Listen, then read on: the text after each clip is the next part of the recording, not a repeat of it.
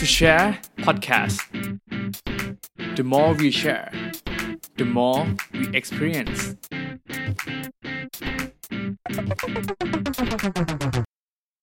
สวัสดีครับ พวกเรา To Share Podcast ผมต้นทานนท์อาดีพิทักษ์ ผมที่สิทธิพลมานาลังสังครับครับก็กลับมาพบกับพวกเรานะครับ To Share Podcast ใน EP ที่ 83 นะครับ ครับ EP นี้นะครับเราอยู่ในซีรีส์อาชีพที่น่าสนใจนั่นเองนะครับผม โดยที่อาชีพในวันนี้เนาะก็ถ้าทุกคนนะครับอ่านตามชื่อของ episode นี้นะครับก็จะเป็นอาชีพในตำแหน่งงานนะครับที่ชื่อว่า Project Manager นะครับผม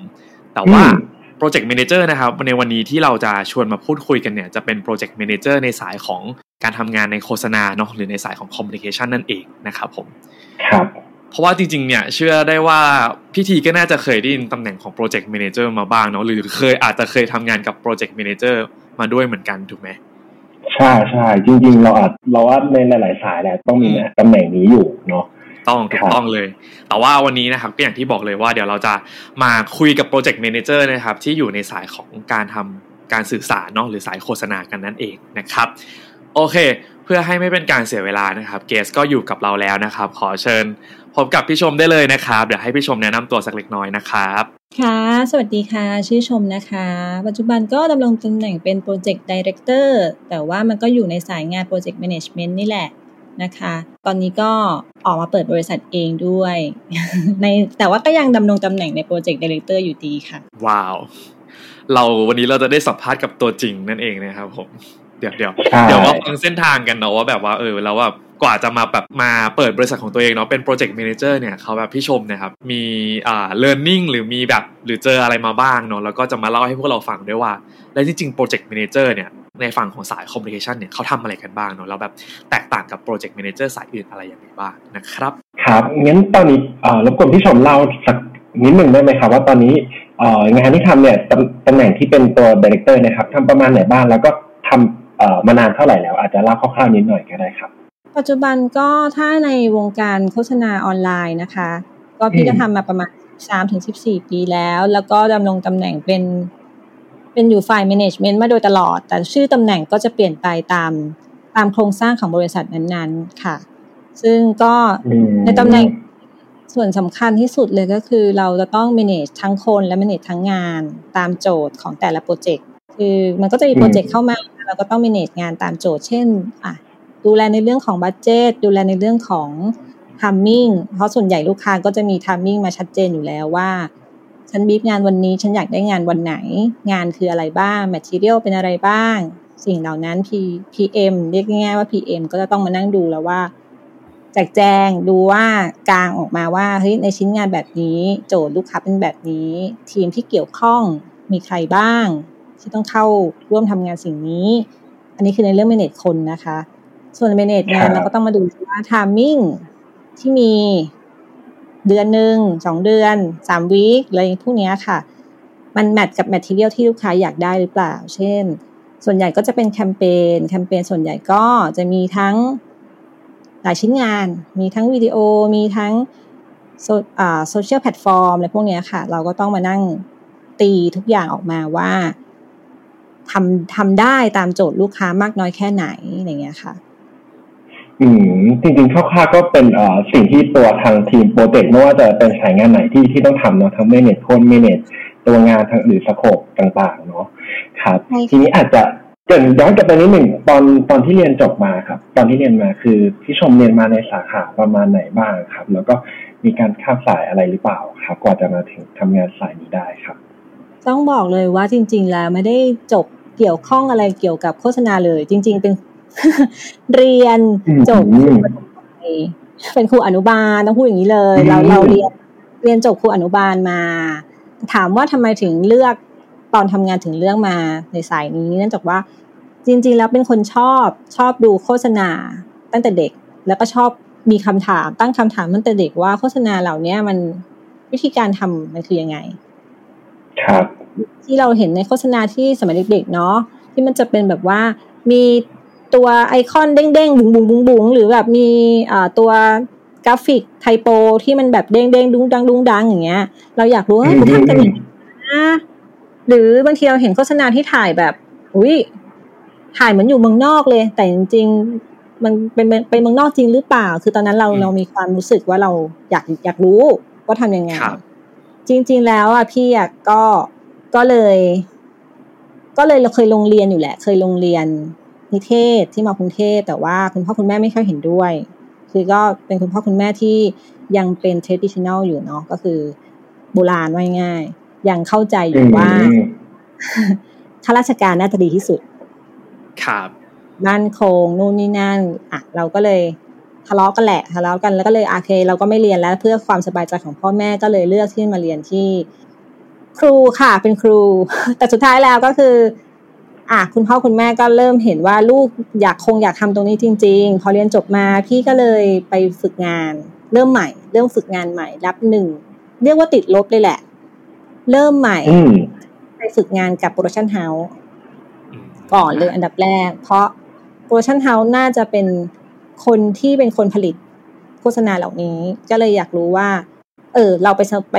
ฝึกงานกับเขาเลยดีกว่า เราจะได้รู้ว่าเบื้องหลัง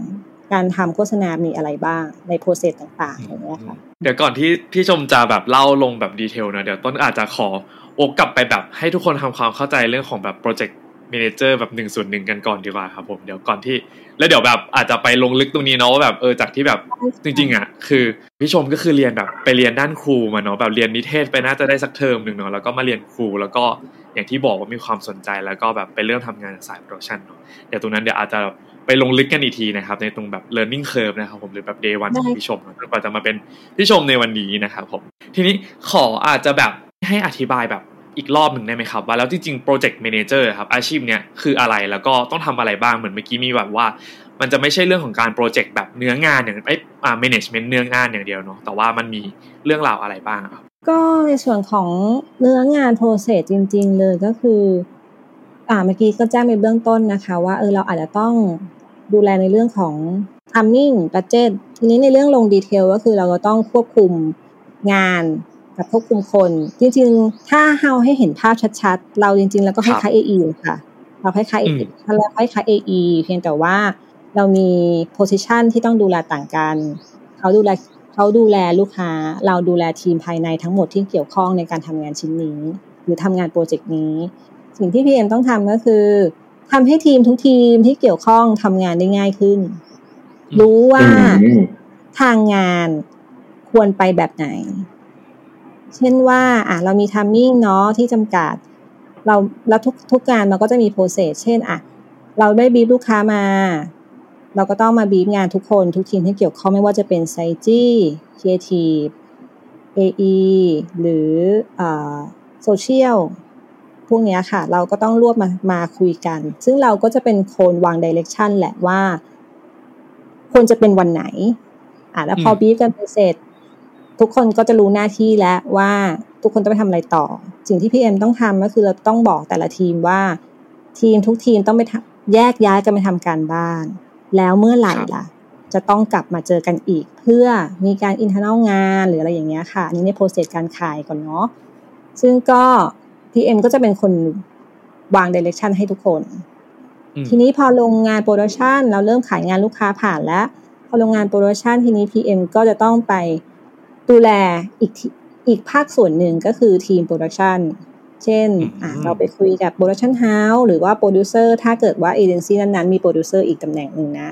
แต่บางบางบริษัท PM กับตำแหน่ง PM และตำแหน่งโปรดิวเซอร์คือคนคนเดียวกัน สิ่งที่ PM ต้องทำก็คือ เราต้องไปคุยกับหา production house หรือหาซัพพลายเออร์ที่มาทำชิ้นงานตาม Creative คิด หรือตามที่ลูกค้าซื้อจาก Creative แล้ว ไม่ว่าจะเป็นวิดีโอ social platform อะไรต่างๆ หรือเว็บไซต์ mobile app อะไรพวกนี้ค่ะ เราก็ต้องไปคุยกับโปรแกรมเมอร์เราก็ต้องไปคุยกับดีไซเนอร์หรือทุกคนทีนี้ก็จะเป็นอีกทีมหนึ่งที่เป็นทีม part หลัง production ก็คือในช่วงของ production จริง ที่ PM มันต้องไปควบคุมพวกเขาเหมือนกัน ใน process ก็ใกล้ๆกันก็คือเราก็จะต้องไปควบคุมทีม production และบอก direction เขาว่าชิ้นงานแต่ละชิ้นที่ลูกค้าซื้อนั้นควรต้องบีบเมื่อไหร่ แล้วควรต้องส่ง first draft เมื่อไหร่ ควร final เมื่อไหร่อะไรเงี้ยค่ะ มันก็จะเป็นเหมือนคล้ายๆ คุณแม่นิดหนึ่งที่จะต้องคอยมาจ้ำจี้กับลูกๆว่าอาคาทำงานนะคะ อาคาอันนี้ต้องส่งวันนี้นะคะนู่นนี่นั่นนะคะ ประมาณเนี้ยค่ะ อันนี้คือภาพรวมอืมโอเค น่าจะเห็นภาพมากขึ้นนะทีนี้ต้นขออาจจะแบบอธิบายเพิ่มเติมอีกนิดนึงแล้วกันนะเพราะว่าเผื่อเผื่อมีแบบน้องๆมาฟังใน EP นี้แล้วอาจจะยังแบบ ไม่ได้เข้าใจวิธีการทำงานของฝั่งแบบเอเจนซี่หรือฝั่งโฆษณาเนาะก็คือจริง ๆ ปกติแล้วแบบลูกค้าเนาะลูกค้าอย่างเช่น อย่างเช่น ร้านไก่ทอดร้านหนึ่งอะไรอย่างเงี้เนาะแบบสมมติอยากจะมาทำ โฆษณาอยากจะมาทำการสื่อสารกับเอเจนซี่ที่ชื่อว่าต้นกับชมอะไรอย่างงี้หรือว่าอะไรประมาณนี้นะครับผมเนาะเขาก็จะมีโจทย์มาให้เราเนาะและสำคัญเลยเขาจะมี deadline มาให้เรา เออ ก็จะมีวันที่แบบเขาอยากจะปล่อยโฆษณา วันที่เขาอยากจะแบบ launch มาเมนูใหม่ของไก่ทอดอะไรเงี้ยเนาะนั่นก็คือเป็น deadline แหละที่อย่างเมื่อกี้ที่พี่ชมบอกเลยว่าพี่ชมก็จะเอามาโอเคโอเค deadline มันคือวันนี้นะมันคือสุดมันคือสิ้นเดือนหน้า แต่ละทีม จะต้องทำอะไรเสร็จวันไหนบ้างเนาะเพื่อที่สุดท้ายแล้วอะมันต้องมันต้องมีทั้ง process ที่อย่างที่พี่ชมบอกเลย ขายขายว่าไอ plan ที่เราทำมาเนี่ย มันลูกค้าซื้อไหมอ่า media แบบนี้ออกมาเป็นแบบนี้แบบนี้ลูกค้าซื้อไหมอะพอซื้อเสร็จก็ต้องมีเวลาเผื่อในการทำ production อีกนะครับผมก็มันก็จะมีเรื่องของแบบต้อง manage timeline เข้ามาเกี่ยวข้องเนาะอันเนี้ยก็จะ เป็นส่วนที่แบบ project manager เนี่ยก็คือจะเข้ามาเรียกว่าเป็นส่วนสำคัญที่สุดละกันว่าเราต้องเราต้อง manage deadline timing ให้กับทุกทุกทีมที่เกี่ยวข้องอันนี้คือส่วนส่วนสำคัญ แต่ทีเนี้ยค่ะ สิ่งที่มันจะมีปัญหาก็คือปัญหาระหว่างทาง เช่น มันไม่ได้เป็นไปตามไทม์ไลน์หรือมันไม่เป็นไปตามเวลาที่มันอาจจะแบบว่าเออเกิดเหตุการณ์ระหว่างทาง เช่น ลูกค้ายังไม่ซื้อ ยังยังไม่ชอบใจดีกว่า ยังไม่ชอบใจกับสิ่งที่เรานำเสนอไปอย่างเงี้ยค่ะ ทีนี้สิ่งที่ PM ต้องแต่ว่าไม่ไม่ไม่ไม่ขยับ timing อย่างเงี้ย สิ่งที่ PM ต้องทำก็ต้อง ก็ต้องก็ต้องมานั่งหาดูแล้วก็ต้องมานั่งกึ่งกึ่งแนว แนวบังคับนิดนึงว่าทุกคนจะต้องทำแบบนี้นะ ไม่งั้น ไม่งั้นทีมอื่นๆจะทำงานไม่ทัน เพราะว่า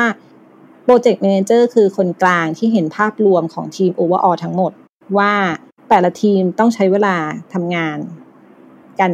ขนาดไหนหรือมากเท่าไหร่อย่างเงี้ยค่ะ เพราะว่าการที่ project manager คนหนึ่งจะสามารถทราบได้ว่าแต่ละทีมจะมีหน้าที่ที่แตกต่างกันอยู่แล้วของแต่ละทีม PM จะต้องสาบทราบว่าหน้าที่ที่แตกต่างกันนั่นแหละ คืออะไรบ้าง แล้วแต่ละคนควรมี timing ประมาณเท่าไหร่ เพื่อให้มัน cover กับ timing ทั้งหมดแบบนี้ค่ะ ก็ต้องมานั่งซอยให้ประมาณนี้แล้วก็ต้องมานั่งหาวิธีการแก้ปัญหาร่วมกัน ก็อาจเกิดมันเกิดปัญหาก็ PM อาจจะกลายเป็นหูบ้าได้ก็คืออาจจะแบบไม่ได้คือเถียงกันเลยประมาณนี้ค่ะ เพื่อเพื่อให้ทุกคนเห็นภาพรวมได้เท่ากับ PM ต้องเข้าใจก่อนว่าบางทีบางทีมหรือหลาย ๆ ทีมแหละ เนื่องจากเขาก็จะทำงานในฝั่งของเขาบางทีเราเขาไม่ได้มาอยู่ในจุดเราที่เห็นภาพโอเวอร์ออทั้งหมดว่าทุกทีมที่ต้องต้องทำงานร่วมกันมีใครบ้าง อาจจะ misunderstand ได้หรืออาจจะเข้าใจไม่ตรงกันได้ ดังนั้นเราก็ต้องทำให้เขาเห็นภาพได้มากได้มากที่สุดเท่ากับที่เราเห็น แล้วเขาจะได้เข้าใจกัน แล้วก็ช่วยเหลือกันประมาณนี้ค่ะครับผมเห็นภาพเลยแล้วก็ สะท้อนตัวเองมากคืออะต้องต้องต้องเกริ่นอีกนิดนึงนะว่าจริง ๆ ก็ถ้าคนที่แบบฟังทูแชร์พอดแคสต์มานะครับผมก็อาจจะพอรู้ว่าต้นก็เคยทำอยู่ในสายโฆษณาเหมือนกันนะครับ แล้วก็จริงๆก็คือเคยทำที่เดียวกับพี่ชมนี่แหละเนาะก็เป็นน้อง planner ตัวน้อยอะไรเงี้ยตอนนั้นเราก็ก็ยังไม่เขาเรียกว่าอะไรดี ไม่รู้แล้วกันเนาะเออใช่จริง ๆ ภาพรวมกว่าทุกอย่างมันจะเสร็จกว่าแซจี้จะส่งทุกอย่างไปกว่าครีเอทีฟจะขายงานนู่นนี่นั่น แบบเออถ้าหลาย ๆ อย่างบางทีแบบสุดท้ายมันต้องโอเคมา เพิ่มเวลาตรงนั้นมาลดเวลาตรงนี้อะไรเงี้ยเนาะตอนที่เราแบบทำอยู่ในแค่ส่วนของเรา เราอาจจะแบบมองไม่เห็นภาพว่าเออทำไมต้องเป็นวันนี้ทำไมต้องแบบนั้นทำไมต้องแบบนี้เนาะแต่แบบเออพอมาฟังพี่ชมพูดแล้วก็ เออว่ะแบบคือ project manager มันเป็นคนที่เหมือนแบบเห็นภาพทั้งหมดอะแล้วเขาก็จะรู้ว่าเออถ้าถ้าตรงนี้ตรงนี้ไม่ถึงเท่าตามนี้ตามนี้เดี๋ยวมันจะเกิดปัญหาทีหลังนะอะไรประมาณใช่ประมาณนั้นนะคะ ก็เราต้องดูภาพรวมทั้งหมดให้ให้ทุกคนที่ ที่เราทำหน้าที่นี้แทน เพราะว่าเราก็อยากให้ทุกคนที่เขามีหน้าที่ตัวเองโฟกัสงานเขา ซึ่งเราก็ต้องมาดูหน้าที่ตรงนี้ให้เขาแทน เหมือนเราคอย support เขาทุกคนนะคะว่าเอ้ยต้องอย่างนี้นะแล้วก็คอยกระตุ้น อันนี้ก็จะเป็นส่วนของการชมอะไรอย่างเงี้ยค่ะ กระตุ้นว่าเออต้องอย่างนี้ต้องอย่างนั้นนะอะไรอย่างเงี้ยค่ะ ประมาณนี้ โอเค ทีนี้อาจจะเดี๋ยวก่อนที่จะไปลงของเรื่องว่าแบบ แบบลักษณะการทำงานหรือ skill set ที่สำคัญของของอาชีพแบบ project manager เนาะจริงๆเมื่อกี้พี่ชมก็มีเกริ่นๆมาบ้างแล้วแหละแต่ต้นอยากอาจจะอยากถามย้อนกลับไปนิดนึงแล้วกันครับว่า นอกจากที่พี่ชมเคยบอกว่าอ่าที่เราเล่าให้ฟังเนาะว่าเออพี่ชมแบบสนใจในโฆษณาเนาะสนใจว่าเฮ้ยไอโลโก้ที่มันขยับมันดุกมันดิกอะไรเงี้ยมันทำยังไงอะไรเงี้ยนอกจากความสนใจหรือ passion ในในในโฆษณาแล้วครับ มีอะไรอย่างอื่นอีกไหมครับ ที่ทำให้เป็นเลยเป็นเหตุผลที่ทำให้พี่ชมแบบเลือกทำงานในสาย project manager อะไรเงี้ยครับ จริง ๆ ก็อาจจะเป็นเพราะว่าด้วยนิสัยเราคนตอนเราเป็นเด็กเนี้ยเราเป็นคนชอบชอบ manage ชอบอืมคล้ายๆกึ่งเป็นคนชอบบงการบงการบงการเพื่อนบงการนู่นนี่ว่าเอ้ยครับทำอย่างนั้นสิทำอย่างนี้สิแต่ก็ไม่ใช่ถึงขั้นบังคับ เป็นบอกว่าเหมือนครับเป็นคนชอบออกความคิดเห็นอะคือจริง ๆ แล้วเป็นคนชอบแบบ ประมาณเนี้ยก็เลยรู้สึกว่า เอ๊ะ หรือว่าเราเหมาะทางนี้ จริง ๆ แล้วอะค่ะ ก่อนหน้าเนี้ยเคยเคยลองตอนช่วงแรกๆที่เข้าวงการ เราอะเคยลองเป็น AE อืมเพราะว่าอืม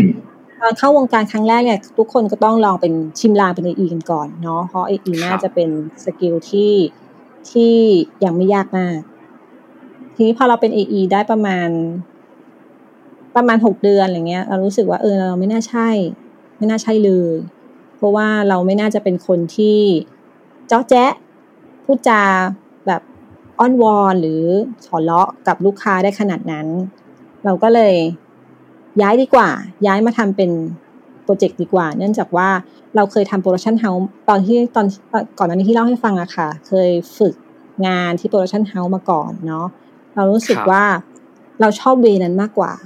ตอนที่เป็น ไปไปฝึกงานเป็น production house คือฝึกในส่วนของตำแหน่งอ่าโปรดิวเซอร์ก็จะคอย manage คล้าย ๆ กันคล้ายๆโปรเจกต์ a ม a นเจอร์เลยแต่ว่าอยู่ใน part ของ production กอง production house เราก็รู้สึกว่าเราครับเราชอบเราชอบแบบนั้น ซึ่งมันฟิตกับนิสัยใจคอเรามากกว่า เราก็เลย ย้ายมาลองมาทำตรงนี้ดู ซึ่งดันทำได้ดีอืมก็เลยรู้สึกว่าครัเอบผมอการทำคำว่าทำได้ดีคือทำได้ดี เราทำแล้วเราเรามีความสุขกับมัน อืมแล้วมันตรงกับสิ่งที่เราอยากได้ ก็คือเราอยากรู้ว่าชิ้นงานทุกชิ้นน่ะ ไม่ว่าจะเป็นวิดีโอทีวีซีหรืออะไรก็ตาม เนี่ย มันทำยังไงพอมันอยู่ตรงนี้มันก็จะรู้ได้หมดเลยว่า มันทำวิธีการทำของแต่ละชิ้นน่ะมันทำได้ยังไงแบบเนี้ยค่ะ ก็เลย ตอบโจทย์ตัวเองว่า รู้ชิ้นงานตาม passion ที่เราอยากรู้แล้วเราก็เป็นคนบงการอยู่แล้วครับผมมันก็เลยตรงกับเรามันก็เลยฟิตกับเรามากกว่าก็เลยมาในสายนี้ค่ะโอเคได้เลยจริงๆมันก็จะมี key นิดนึงเนอะว่าแบบโอเคจริงๆเดี๋ยวแบบพี่ชมเนี่ยก็คือแบบได้ลองได้ลองทำในหลายๆตำแหน่งละกันเนาะในของวงการโฆษณาแล้วก็เลยทำให้แบบเออเรารู้ว่าแบบนิสัยของเรากับความชอบของเราเนี่ย มันไป match กับ role ไหนมากที่สุดเนาะใช่อืมมันขึ้นอยู่ อืม ว่าเราเราก็ต้องลองกันก่อนแหละเนาะว่าอืมเราควรจะครับอยู่ตรงไหนที่เราทำที่มันทำให้เราทำงานแล้วมันแฮปปี้กับการทำงาน ครับอืมค่ะอืมครับถือว่าเป็นอาชีพที่น่าสนใจมากๆแล้วก็ด้วยด้วยตัวงานแล้วก็ดูดูเหมาะกับตัวพี่ชมเองด้วยซ้ำเนาะครับ ทีนี้มาในส่วนของดีเทลของการทำงานนะครับ ครับในหนึ่งวันจริงๆแล้วตัวที่พี่ชมเองครับในตำแหน่งที่เป็น PM เนะครับต้องทำอะไรบ้างครับ ก็ อ่าเริ่มโปรเจกต์เลยเราก็วาง timing เอาไว้แล้วเนาะว่าแต่ละแต่ละ item หรือว่าแต่ละ process มีอะไรบ้าง เราก็หนึ่งวันมา เราก็ต้องมาทำตามสิ่งเหล่านั้นที่เราเองก็เป็นคนวางเหมือนกัน เช่นอะเราก็ต้องมาดูว่าตอนนี้โปรเจกต์นี้อยู่ใน stage ไหน เช่นสมมุติ วันนี้จะต้องตามคิวก็คือวันนี้เราจะต้องมีการ internal กันแล้วพี่เอ็มรู้ตั้งแต่แรกอยู่แล้ว ตั้งแต่วาง timing ว่า วันเนี้ยที่จะต้อง internal อะคือเวลาเมื่อไหร่ กี่โมงอย่างเงี้ยแล้วก็ต้องไปต้อนอืมทุกคนเข้าประชุมแล้วก็นั่งคุยกันพี่เอ็มก็มีหน้าที่ที่ต้องออกความคิดเห็นด้วยในในในระหว่างการประชุม ก็คือเวลาครีเอทีฟขายงานพี่เอ็มก็จะคอย support ว่าสิ่งนั้นที่คิดมามันอยู่ภายใต้ budget หรือเปล่า หรือมันทำได้แบบไหน วิธีการทำที่ครีเอทีฟคิด นั้นมันมีอะไรบ้าง อันนี้ ต้องบอกก่อนว่า PM จะต้องมีความรู้เบื้องต้นหรือความรู้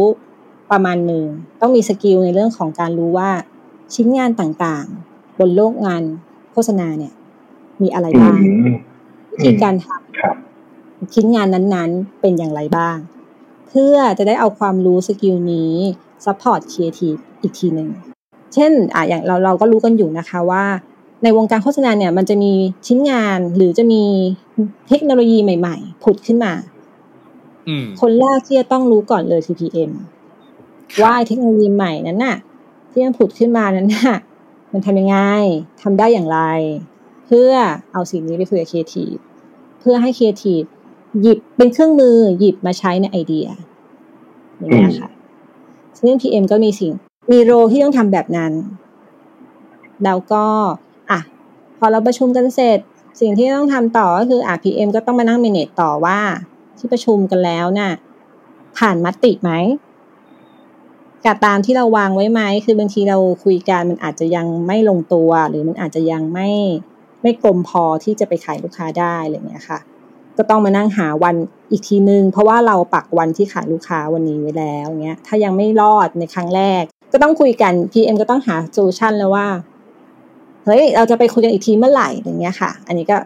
พูดถึง part ขายอะพอขายอะไรทุกอย่างผ่านเสร็จก็ก็จบเพียงเท่านี้ในส่วนของ PM PM ใน part ขายยังไม่ได้ยุ่งอะไรมาก ต้องพูดอย่างนี้ก่อน ใน part ขาย PM ยังไม่ค่อยยุ่งอะไรมาก เพียงแค่ว่า manage คนให้ได้ตาม timing แต่ PM จะยุ่งจริง ๆ หรือจะใช้ศักยภาพที่ตัวเองมีมาก ๆ ได้จริง ๆ ก็คือตอน production เพราะว่า PM จะเป็นหลัก ที่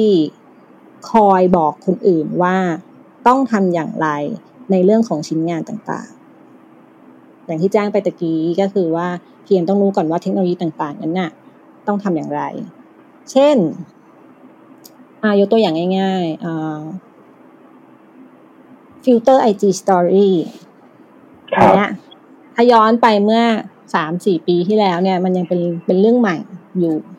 กับทุกคนว่า เฮ้ยมันมีฟิลเตอร์มาเล่นแหละนั่นนู่นนี่อะไรเงี้ย ทีนี้ลูกค้าบางท่านก็อยากมีฟิลเตอร์เป็นของตัวเอง เพื่อโปรโมทสินค้าหรือโปรโมท product หรือโปรโมท awareness ของตัวเองบน filter IG เพราะว่า behavior คนชอบเล่น IG Story กันมากขึ้น สิ่งที่พี่เอ็มต้องรู้ต้องบอกก็ต้องหาคุยกับทางครีเอทีฟว่ามันทำได้อย่างไร สิ่งที่พี่เอ็มทำคืออย่างพี่อย่างเงี้ย ตอนนั้นที่พี่ก็ไม่รู้หรอกนะ ว่าเฮ้ยมันทำยังไงล่ะ ฉันเคยแต่เล่นฉันไม่เคยทำเลยพี่เอ็มก็ต้องมี skill ในการเอาตัวรอด จะรู้ได้ยังไงล่ะ อ๋อ IG IG มันอยู่ที่ไหนนะ IG ในประเทศไทยเขาคือใคร อ๋อ มันอยู่ภายใต้ Facebook ประเทศไทยใช่ไหม พี่ก็เลยโทรยกหูโทรหา Facebook เลยทำยังไงคะ ขอ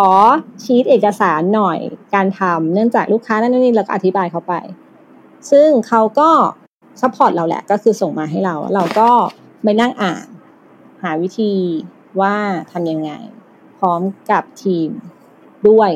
ทีมที่เกี่ยวข้องนะคะ คือทีมที่เกี่ยวข้องก็จะมี designer programmer อย่างนี้อย่างนี้แหละ แล้วก็ไปนั่งคุยกันว่าเออเราทำได้ไหมเราทำได้นานแค่ไหน ใช้เวลานานแค่ไหนอืมถึงจะทำได้ ครับผมครับ ประมาณเนี้ยค่ะ ก็คือต้อง ต้องหาวิธีการทำซึ่งพอเรารู้แล้วว่ามันทำยังไง สิ่งที่พี่เอ็มทำก็คือต้องใช้คำนี้ได้หรือเปล่าก็ไม่รู้นะก็คือ ก่อนเราจะไปสั่งงานให้คนอื่นทำอะไรอะเราต้องรู้ก่อนว่างานนั้นทำอย่าง อย่างเงี้ยครับประมาณอืมก็คือหนึ่งทักษะในด้านคือในในหนึ่งวันจริงๆ ถ้าจะต้องคุยกับคนเยอะมากๆ ไม่ว่าจะเป็นทางฝั่ง partner เอง หรือว่าฝั่ง internal เองเนาะตั้งแต่ตื่นเช้ามาก็คือต้องดูเรื่อง meeting แล้วก็ manage meeting เอง หรือว่าทำสรุปต่างๆนะครับ ใช่ค่ะประมาณครับทีนี้ถ้าเป็นส่วนของโปรเจกต์อะครับลองรบกวนเล่าคร่าวๆได้ไหมครับ ว่าในหนึ่งโปรเจกต์เองอะครับ มันมีไทม์ไลน์อะไรบ้างว่า เราต้องเริ่มจากอะไรก่อนหนึ่งเป็นเป็น process ของการทำโปรเจกต์หนึ่งโปรเจกต์นะครับ มันจะแตกต่างกันระหว่างบีฟของลูกค้านะคะ ตามโจทย์คือถ้าเป็นโจทย์แคมเปญใหญ่เลยอย่างเงี้ยยาวอืมหกเดือน ประมาณเนี้ยค่ะ แต่ว่าแต่ละครับแต่ละทุกยาวหกเดือนแบบเนี้ยลูกค้าก็จะมี phasing มาอยู่แล้วว่า phasing แต่ละ phasing เนี่ยเขาจะ on air ชิ้นงานอะไรยังไงเมื่อไหร่ โจทย์แต่ละ phasing เป็นยังไงอะไรเงี้ยค่ะ เราก็จะคือลูกค้าเนี่ยจะมี phasing หรือ timing หลวมๆมาอยู่แล้วคือครับ PM ต้องทำคือ PM ต้องไปซอยย่อยหลังเนี่ยเหล่านั้นว่ายังไง แต่ว่าก่อนที่จะทำได้ ไปถึงการวาง timing เนี่ยเราต้องคุยกับทีมทั้งหมดก่อนอืมว่าโจทย์แบบเนี้ยจะเป็นยังไงอะไรยังไงนะคะซึ่ง PM ก็ต้องมานั่งซอยแล้วหกเดือน ว่าเป็นยังไง แต่ละลูกค้าก็จะให้ budget รวมๆมาว่าโอเคหกเดือนมี budget ให้เท่านี้ สิ่งที่ PM ต้องทำก็ต้อง ก็ต้องมานั่งซอยแล้วว่าแต่ละเฟสอะต้องใช้เงินเท่าไหร่ เฟสไหนสำคัญ เฟสไหนเป็นเขาเรียกว่าไงอะ เป็นใจคอสำคัญของแคมเปญหรือเฟสไหนเป็นการหินหรือเฟสไหนเป็นการดิฟคนทิกเกอร์คนอะไรเงี้ยค่ะ มันจะมีโจทย์อะไรเยอะแยะมากมาย ทีนี้ที่พี่ต้องทำก็คือ ก็แค่มินิให้มันได้ ไม่รู้ไม่รู้จะอธิบายแบบไหนอะแค่มินิให้มันเป็นไปตามนั้น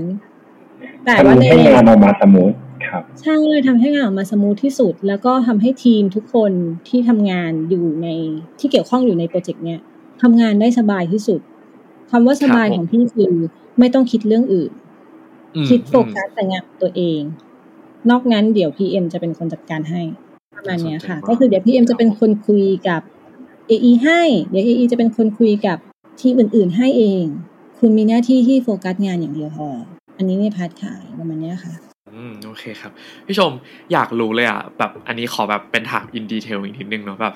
ถ้าจากที่ฟังมาแกมันก็จะเป็นประมาณว่าโอเค ลูกค้ามีกรอบมาให้เราอยู่แล้วใช่ไหมครับสมมติมี budget มาให้เราอยู่แล้วอย่างเงี้ยทุกอย่างมาให้เราอยู่แล้ว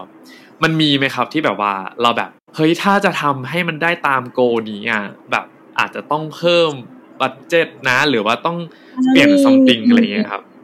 เวลาที่ครีเอทีฟขายงานนะคะมันจะเป็นธรรมชาติของครีเอทีฟอยู่แล้ว มันจะมี direction หนึ่งที่ตามโจทย์ลูกค้ากับ direction ที่สองที่เป็น explore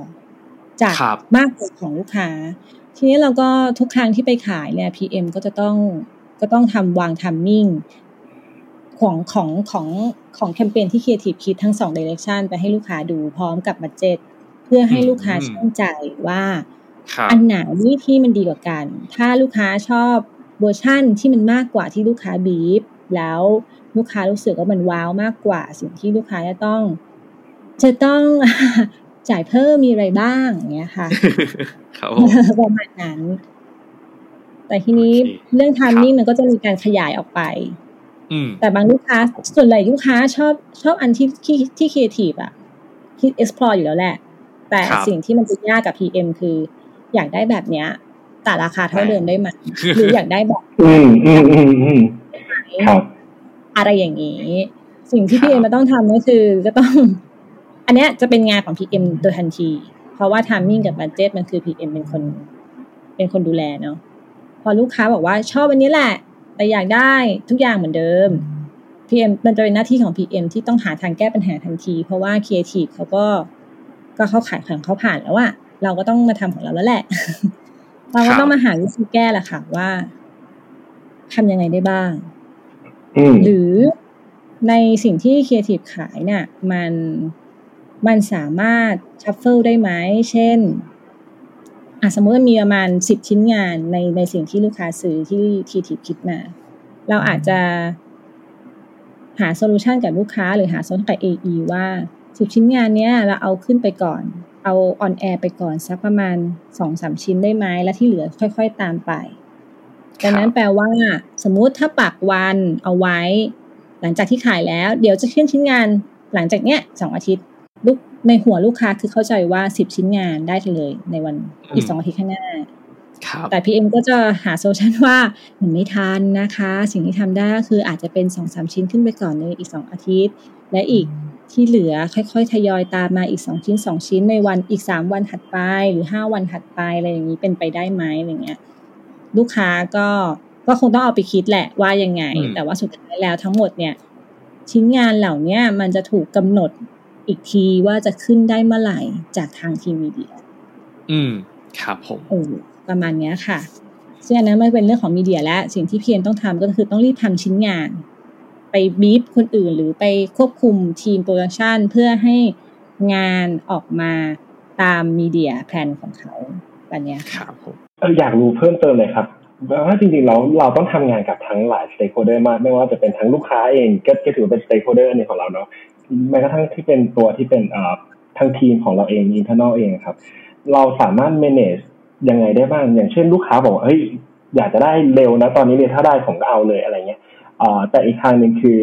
การว่าทางทีมงานเราเองต้องทำงานหนักมากขึ้นหรือทำงานนอกเวลา ทาง PM มีหน้าที่ในการ balance อะไรตรงนี้ด้วยไหมครับ มีค่ะ ก็ต้องมีลูกล่อลูกชน แล้วก็เลือกเลือกใช้คนให้เป็น เช่น อันนี้คือสิ่งที่สำคัญ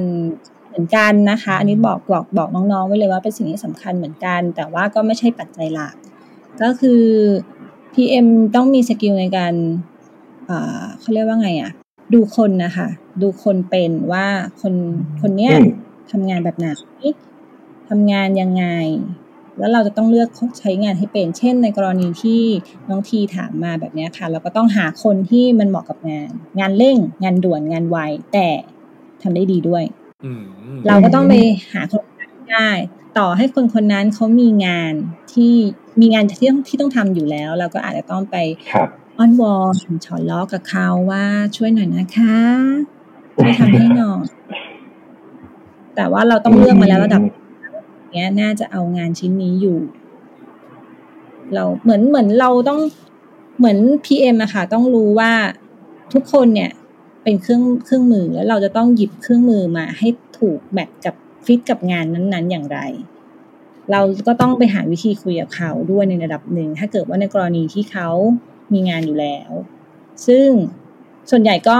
ที่ถ้าถ้าในส่วนของพี่นะก็คือ พี่ก็จะ อ้อนฉอนล้อแล้วก็บีบนวดนิดนึงพี่คะช่วยหน่อยนะคะช่วยหน่อยนะคะซื้อขนมมาอะไรอย่างเงี้ยเขาก็จะทำให้แหละเพราะว่าสุดท้ายแล้วมันก็ มันก็เป็นงานเป็นความรับผิดชอบระดับหนึ่งเป็นความรับผิดชอบที่ทุกคนจะต้องมีอยู่แล้ว เพียงแต่ว่าการที่เราไปของานเร่งด่วนหรืออะไรอย่างเงี้ย มันไม่ได้เป็นรันตามคิวอย่างเงี้ย มันก็อาจจะต้อง วัฒนธรรมเนาะมันก็ต้องมีแบบคุณพี่ช่วยหน่อยนะคะยิ่งถ้าเขาเป็นรุ่นพี่เราเราก็ต้องอ้อนวอนขอร้องไปแบบนั้นนะคะ ส่วนใหญ่ก็ทุกคนทำหมดพี่ก็ทำได้หมดยังยังไม่เคยมีที่แบบทำไม่ได้อะเพราะจริง ๆแล้วทีมทุกคนก็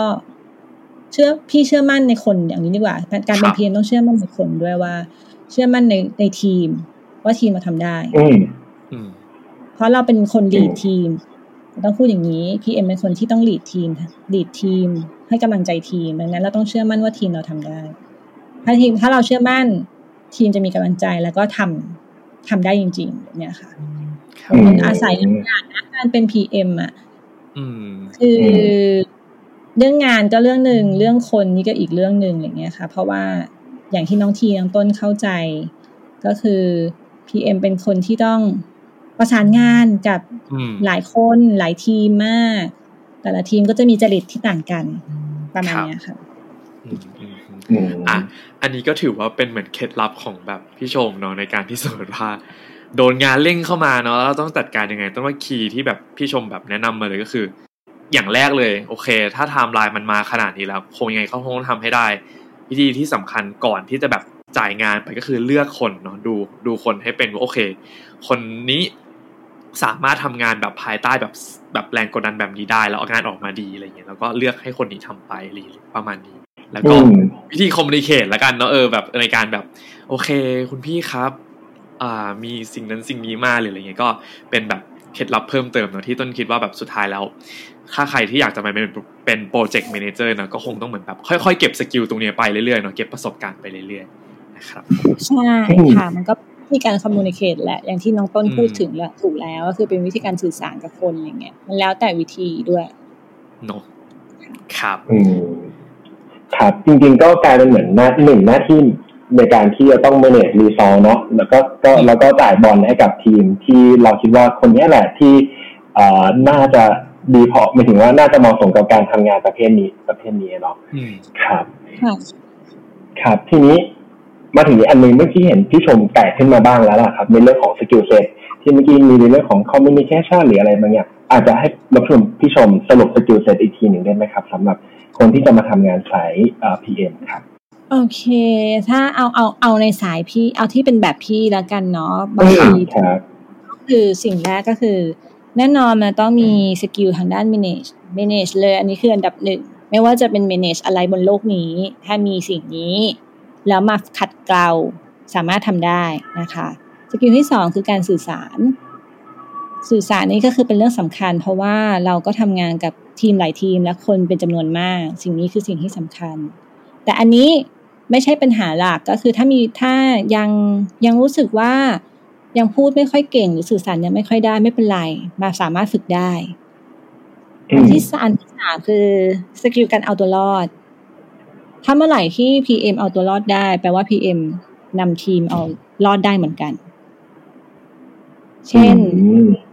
skill ถามว่า skill นี้สำคัญอย่างไร ก็คือ การเอาตัวรอดก็คือเวลาที่เรามีปัญหา หรือเวลาเราเห็นปัญหา หรือเกิดปัญหาอะไรใด ๆ ก็ตามระหว่าง project ถ้า PM เอาตัวรอดได้ แปลว่าทีมเอาตัวรอดได้เหมือนกัน ก็คือ ด้วยความที่ PM เป็น lead ถ้า PM รอด ทุกคนจะรอดตามคนก็รอดอืมอืมใช่เข้าใจเลยส่วนเพราะว่าอืมครัใช่อันนี้ก็เป็น skill ที่สำคัญมากๆ พอๆกับ skill ที่หนึ่งคือเป็น skill ที่ชอบแก้ปัญหาค่ะ คือการที่คนเราชอบแก้ปัญหา มันจะดีเพราะว่า PM มักจะอยู่กับปัญหา ปัญหาต่างครับๆนานาชาติมากมายไม่ว่าจะเป็นปัญหาคนหรือปัญหางาน สิ่งที่อยากให้น้องๆ ที่อยากเป็น PM มีในมุมพี่คือการการชอบแก้ปัญหา ชอบแก้ปัญหาคือเป็นคนชอบเห็นปัญหาแล้วรู้สึกแบบอื้อหือคันน่ะ อยากจะไปแก้มาแต่ถ้ายังไม่รู้เลว่าแก้ยังไงเนี่ยไม่เป็นไรครับนะเดี๋ยวอืมเดี๋ยวมามามามามาฝึกได้ว่าครับแต่ละปัญหาเนี่ยมันมันต้องแก้ยังไง แต่จริงๆแล้วคือมันต้องแก้ปัญหา เพราะว่าหน้าที่หลักของ PM เลยจริงๆ ก็คือการ manage คนและการแก้ปัญหาอืมทุกคนจะมีปัญหาหมด สิ่งครับที่เพียงต้องทำคือทำยังไง ให้เขาไม่มีปัญหาล่ะ อย่างเงี้ยค่ะ นี่คือสี่สเกลที่พี่มุมพี่มองว่า นี่คือสิ่งสำคัญที่ที่ควรจะต้องมี ครับก็จริงๆทำงานกับทั้ง project เองทั้งหลายๆที่มีคนหลาย ๆ คนเข้ามาเนาะก็ก็จะต้องมีปัญหาเข้ามาในเรื่องการตรงนี้เนาะครับใช่แล้วก็ต้องเป็นคนละเอียดรอบคอบด้วยอันเนี้ยอืมอันนี้ก็อืมจริง ๆ อันนี้ก็ก็เป็น skill หนึ่งนะ แต่ว่าไม่เป็นไรอันนี้มันมันไม่ใช่ skill สำคัญ ขนาดนั้นคืออันนี้มันจะมันจะค่อยๆรอบคอบไปเรื่อยๆ ตามอายุงาน เนื่องจากว่าตอนพี่เด็ก ๆ พี่ก็ไม่รอบคอบหรอกรอกว่าจะรอบคอบได้คือต้องผิดผิดก่อนอืมผิดแล้วโดนว่าก่อนคหรัรืบอผิดแล้วรู้สึกรู้สึกแย่เองก่อน แล้วมันจะค่อยๆ รอบคอบเอง อันนี้ไม่เป็นไรครับไม่ใช่สกิลของพี่แต่มันก็เป็นสิ่งที่ PM ควรต้องมีแหละอันนั้นเองอืมก็สามารถอาศัยประสบการณ์ พัฒนาตรงนี้ได้เนาะอืมทำบ่อยใช่ครับทำบ่อยๆขก็แอบเป็นเพราะว่าอะต่อจ้ะเอาไม่ไม่ครับแค่ขอแอบแซงนิดนึงเลยว่าไอ้ที่พี่ชมบอกว่าต้องผิดก่อนนะแล้วจะจำแล้วจะแบบเนี่ยแล้วจะรอบคอบขึ้นอีกงานต่อไปนะ เพราะอันเนี้ยก็คือแบบประสบการณ์ส่วนตัวก็มีมาเหมือนกันเนอะก็เลยรู้สึกว่าเออจริง ๆ แบบ เราว่าเอาต้นเป็นคนละเอียดประมาณนึงเลยเนาะแต่แบบมันก็มันก็จะมีอยู่แล้วที่แบบพอมันเป็นงานที่เราไม่เคยทำมาก่อนอะเนาะเราก็จะไม่รู้ว่าเฮ้ยมันต้องมีอะไรบ้างหรือว่ามันต้อง แบบคำคำว่า complete ร้อยเปอร์เซ็นของงานนี้มันคืออะไรอะไรเงี้ยเนาะแต่ว่าพอสุดท้ายแล้วพอเราผ่านไปปุ๊บแล้วเออเราได้แบบ ได้มันมันมีความผิดหรือแบบเออเฮ้ยมันทำอะไรผิดพลาดไปเออตรงนั้นนะมันก็จะจำแบบอย่างมากๆเลยแล้วมันก็ทำให้เราเป็นคนที่ระวังแล้วก็ละเอียดกว่าเดิมอะไรเงี้ยในในในงานต่อไปได้เลยอะไรเงี้ยครับผมใช่ ซึ่งต้องบอกน้องๆ ฝากบอกน้องๆเลยว่า อืมไม่ต้องกลัวเวลาที่ผิดครับอันนี้ต้องพูดอย่างนี้เพราะว่าตัวตัวเราเองอะกว่าจะมาอยู่จุดจุดๆเนี้ยครับการผิดพลาดทั้งหลายในชีวิต หรือในในในสายงานเนี่ย ผิดมาเยอะมาก แต่เพราะผิดมาเยอะมากนั่นแหละ มันเลยทำให้เรารอบคอบและอืมแม่นยำขึ้น จนมาเป็นครับวันนี้ได้อันนี้ต้องต้องบอกน้องๆเลยว่าอย่าไปกลัวผิดค่ะ เพราะว่าน้องๆส่วนใหญ่ที่เริ่มเข้ามาในวงการนี้ หรือเริ่มเข้ามาอยู่ในสายโปรเจกต์แมネจเมนต์มักจะกลัว ครับ กลัวว่ากลัวหนึ่งเลยคือกลัวดูโง่ กลัวพูดอะไรออกไปแล้วดูโง่ไม่ต้องกลัวพี่โง่มาเยอะมากเลย ทุกวันนี้อายุขนาดนี้แล้วเป็นเจ้าของบริษัทแล้ว บางครั้งยังโง่อยู่เลย แต่การที่โง่ก่อน ยอมโง่ก่อนเดี๋ยวจะฉลาดเองค่ะๆอืมเพราะเราไม่รู้ เราไม่รู้ เราไม่รู้เราก็ต้องถามครับเด็กๆส่วนใหญ่ หรือคนส่วนใหญ่ไม่ค่อยกล้าถาม อืมพี่เป็นคนถามมาทั้งชีวิต เพราะว่าอย่างเป็นคนนิสัยชอบอยากรู้ด้วยแหละ หรือว่าง่ายๆชอบเผือก ชอบอยากรู้ทุกอย่างว่ามันทำยังไงครับมันเป็นยังไงมันอะไรยังไงก็เลยชอบถาม พอชอบถามแล้ว มันก็จะได้ความคำตอบอืมบางอย่างเราก็อาจจะไปหาคำตอบเองในทาง shortcut ของเราอะไรอย่างเงี้ย ก็ครับผมก็ไม่ต้องกลัวค่ะ ทุกคนพลาดได้หมด แต่พลาดแล้วจะเก่งขึ้น ใช่ครับผมอันนี้เห็นเห็นด้วยเลยเนาะถ้าใครอยากมาสายแบบพวกแบบ project management อะไรประมาณนี้เนาะก็ นะครับผมผิดเป็นครูครับ แล้วเราก็จะเก่งขึ้นอย่างแน่นอนอย่างที่พี่ชมบอกเลยใช่โอเคครับผม ทีนี้เมื่อกี้แบบจริง ๆ พี่ชมเนี่ยแบบอ่าเล่ามาเรื่อยๆเลยเนาะอยากจะเลยอยากจะถามวันแรกของพี่ชมในการทำงานสายนี้ดีกว่า อยากจะให้พี่ชมแบบ เล่าสักนิดนึงได้ไหมครับ ว่าแบบเออจาก day one จนมาถึงแบบเนี่ย มาเปิดบริษัทได้อะแบบพี่ชมผ่านอะไรมาบ้างอะไรเงี้ย โอ้ เมื่อย้อนไปเมื่อสิบสามปีก่อนเนาะอะอันนั้นสิบเราสามปีเลยนะครับทุกคนปีก่อนแก่มากก็คือ ตอนแรกเนี่ยเราก็ไปฝึกงานอย่างที่บอกเนาะครับทีนี้เรื่องเข้าวงการโฆษณาออนไลน์ วงเล็บออนไลน์เลยนะ ถามว่าทำไมถึงมาสายนี้ในเมื่อตอนแรกเราฝึกงาน production house เป็นแบบหนัง TVC เลย เพราะว่าครับเราคิดเองตอนนั้น 13 ปีแล้วเราคิดเองว่าออนไลน์น่าจะเหมาะกับเรา เพราะเราเป็นคนชอบเล่นไฮไฟฟ์ อะ ไม่ทันกันใช่ไหม hi5 ทันครับทันครับทันทัเราเป็อนคนชอบเล่น hi5 เราเป็นคนชอบเล่น อะไรเกี่ยวกับโซเชียลสมัยก่อนครับเรารู้สึกว่าเออเราก็อยากรู้เหมือนกัน อันนี้ก็เป็นอีก passion หนึ่งอีกแล้วว่าไอ้หน้าตาต่างๆ ที่มันอยู่บนเว็บไซต์เนี่ย หรือไอ้เว็บไฮไฟฟ์เนี่ยมันทำยังไงนะโอ้ทำไมมันกดคลิกของนู่นนี่นั่นนะมันทำยังไงอืมเราก็ครับเลยไปฝึก เราก็เลยเริ่มทำงานที่แรกคือที่ Top Space เป็ นเอเจนซี่ลูกของสนุก .com อืมอืมก็คือเราไปก่อนเลยเพื่อคิดที่ในใจคิดในใจว่าทำไมต้องเป็นที่นี่ เพราะว่าตอนนั้นนะ เวลานั้นเว็บสนุก .com เป็นเว็บอันดับหนึ่งเนาะในด้าน entertainment ของของประเทศไทย เราก็แม่งอยากรู้เลยว่าเว็บสนุกนี่ทำยังไง มีหลายหน้าเหลือเกินทำยังไงนะอะไรเงี้ยเราก็เลยเข้าไปแต่เข้าไปในฐานะ AE อย่างที่ต่างที่บอกไปเกรินไปตอนแรก ครับ แล้วก็เรารู้สึกว่า เออ เปลี่ยนไปเป็นทำ PM แต่ที่นั่นเขาจะเรียกว่าแคมเปญ specialist ก็เข้าไปแล้วก็จะไปเรียนรู้จากโปรแกรมเมอร์จากดีไซเนอร์เพื่อว่าอยากรู้ว่าไอ้ชิ้น banner ที่ทุกวันนี้เราเรียกว่าเป็น banner อยู่บนหน้าเว็บเนี่ย มันคือทำยังไงอะอืมไอ้ที่กระดุกกระดิกกระดักกระดุกแบบ animate กระดุกกระดักอะไรเงี้ยมันทำยังไงอะไรเงี้ยก็อยากรู้ก็ไปเรียนรู้ แล้วก็อยู่ที่นั่นได้ประมาณ ประมาณหนึ่งก็ย้ายที่ไปอีกที่หนึ่ง ซึ่งเป็นที่ที่เอเจนซี่โฆษณาจ๋าๆเลย แต่เป็นออนออนไลน์เช่นเดียวกัน พี่ต้องบอกก่อนพี่เป็นสายออนไลน์มาโดยตลอดอืมก็ไปอยู่อีกเอเจนซี่หนึ่งที่เป็นเอเจนซี่จริง ๆ เพราะว่าท็อปสเปซเนี่ยต้องบอกกันว่าเป็นเอเจนซี่ออนไลน์ก็จริงค่ะ แต่ว่าเป็นเอเจนซี่ที่ support สนุกทุกอย่างอืมจะอยู่ใน s n o o com ทีนี้เรารู้สึกว่าเราเริ่มรู้แล้ว เราอยากจะทาเลท้าท้าทายกว่านี้ ท้าทายกว่านี้ครับโดยการที่ลองทำอะไรที่มันนอกเหนือจากจากในเว็บสนุกก็เลยมาอีกที่หนึ่ง ก็เริ่ม เริ่มได้ทำไวรัลคลิปอืมซึ่งช่วงนั้นเป็นช่วงแรก ๆ เลยที่คำว่าไวรัลคลิป อืมอืมอืมครับผมคำไวรัลคลิปเพิ่งมาก็คือการทำโฆษณา TVC นี่แหละ แต่ไปออนอยู่บนออนไลน์อืมก็เป็นครับคนก็เลยได้เปลี่ยนตำแหน่งจาก PM ไปเป็นโปรดิวเซอร์ เอเจนซี่อยู่พักหนึ่ง ตอนที่อยู่เอเจนซี่นั้นก็คือ ดูแลในเรื่องของวิดีโอ viral ทั้งหมด ครับหา production house คุยกับครีเอทีฟเรื่องไอเดียเรื่องเรื่อง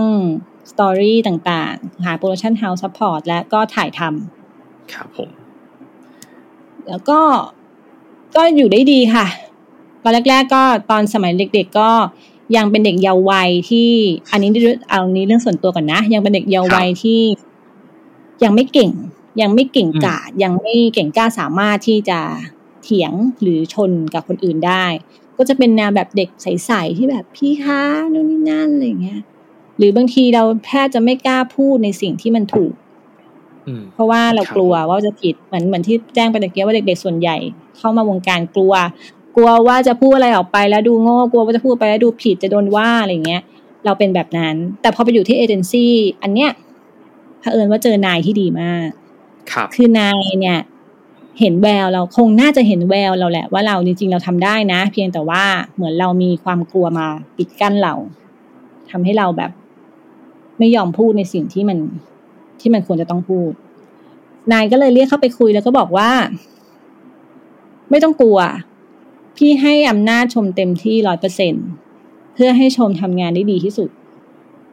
ใครจะว่าเราชมในที่อื่นๆ ช่างเขาขอแค่ว่าสิ่งที่ชมพูดมันคือสิ่งที่ดีที่สุดสำหรับงานอืมพี่ก็เลยเริ่มลอง ลองครับที่จะพูดแล้วก็ทำลายความกลัวที่มันเป็นแบร r เออร์ของเราออกอืมมันเลยทำให้เราเก่งแกร่งขึ้นต้องใช้ว่าแกร่งครับแกร่งขึ้นที่จะ จะมีจุดยืนกับความคิดหรือความอ่านของตัวเอง แล้วก็ความคิดความอ่านที่ถูกต้องกับชิ้นงานนั้นๆ ในฐานะโปรดิวเซอร์หรือในฐานะโปรเจกต์ a ม a นเจอร์ครับผมทีนี้พออยู่ที่นั่นเสร็จก็อยู่ได้ประมาณนึงอะไรอย่างเงี้ยค่ะ ก็ย้าย ย้ายครับอีก ย้ายมาอยู่ เอ่ยชื่อได้ไหม ย้ายมาอยู่ที่อะแดปเตอร์อะเอเจนซี่ครับผม Adapter ซึ่งที่นี่ก็อยู่ได้นานมากอยู่ประมาณเจ็ดปีเลยเจ็ดอืมปียาวนานครับผม แต่ว่าก็ก็เหมือนเริ่มใหม่ ทุก ๆ ครั้งที่เราย้ายที่อะเราก็เหมือนเริ่มใหม่ทุกครั้ง เนื่องจากว่าอืมจะเป็นเรื่อง culture ของที่ครับทำงานนั้นๆก็ต่างกันเนาะคนใหม่ ๆ แล้วก็วิธีการทำงานที่ต่างกัน ทีนี้พอมาอะแดปเตอร์เนี่ยรู้เลยว่าสิ่งที่ตัวเอง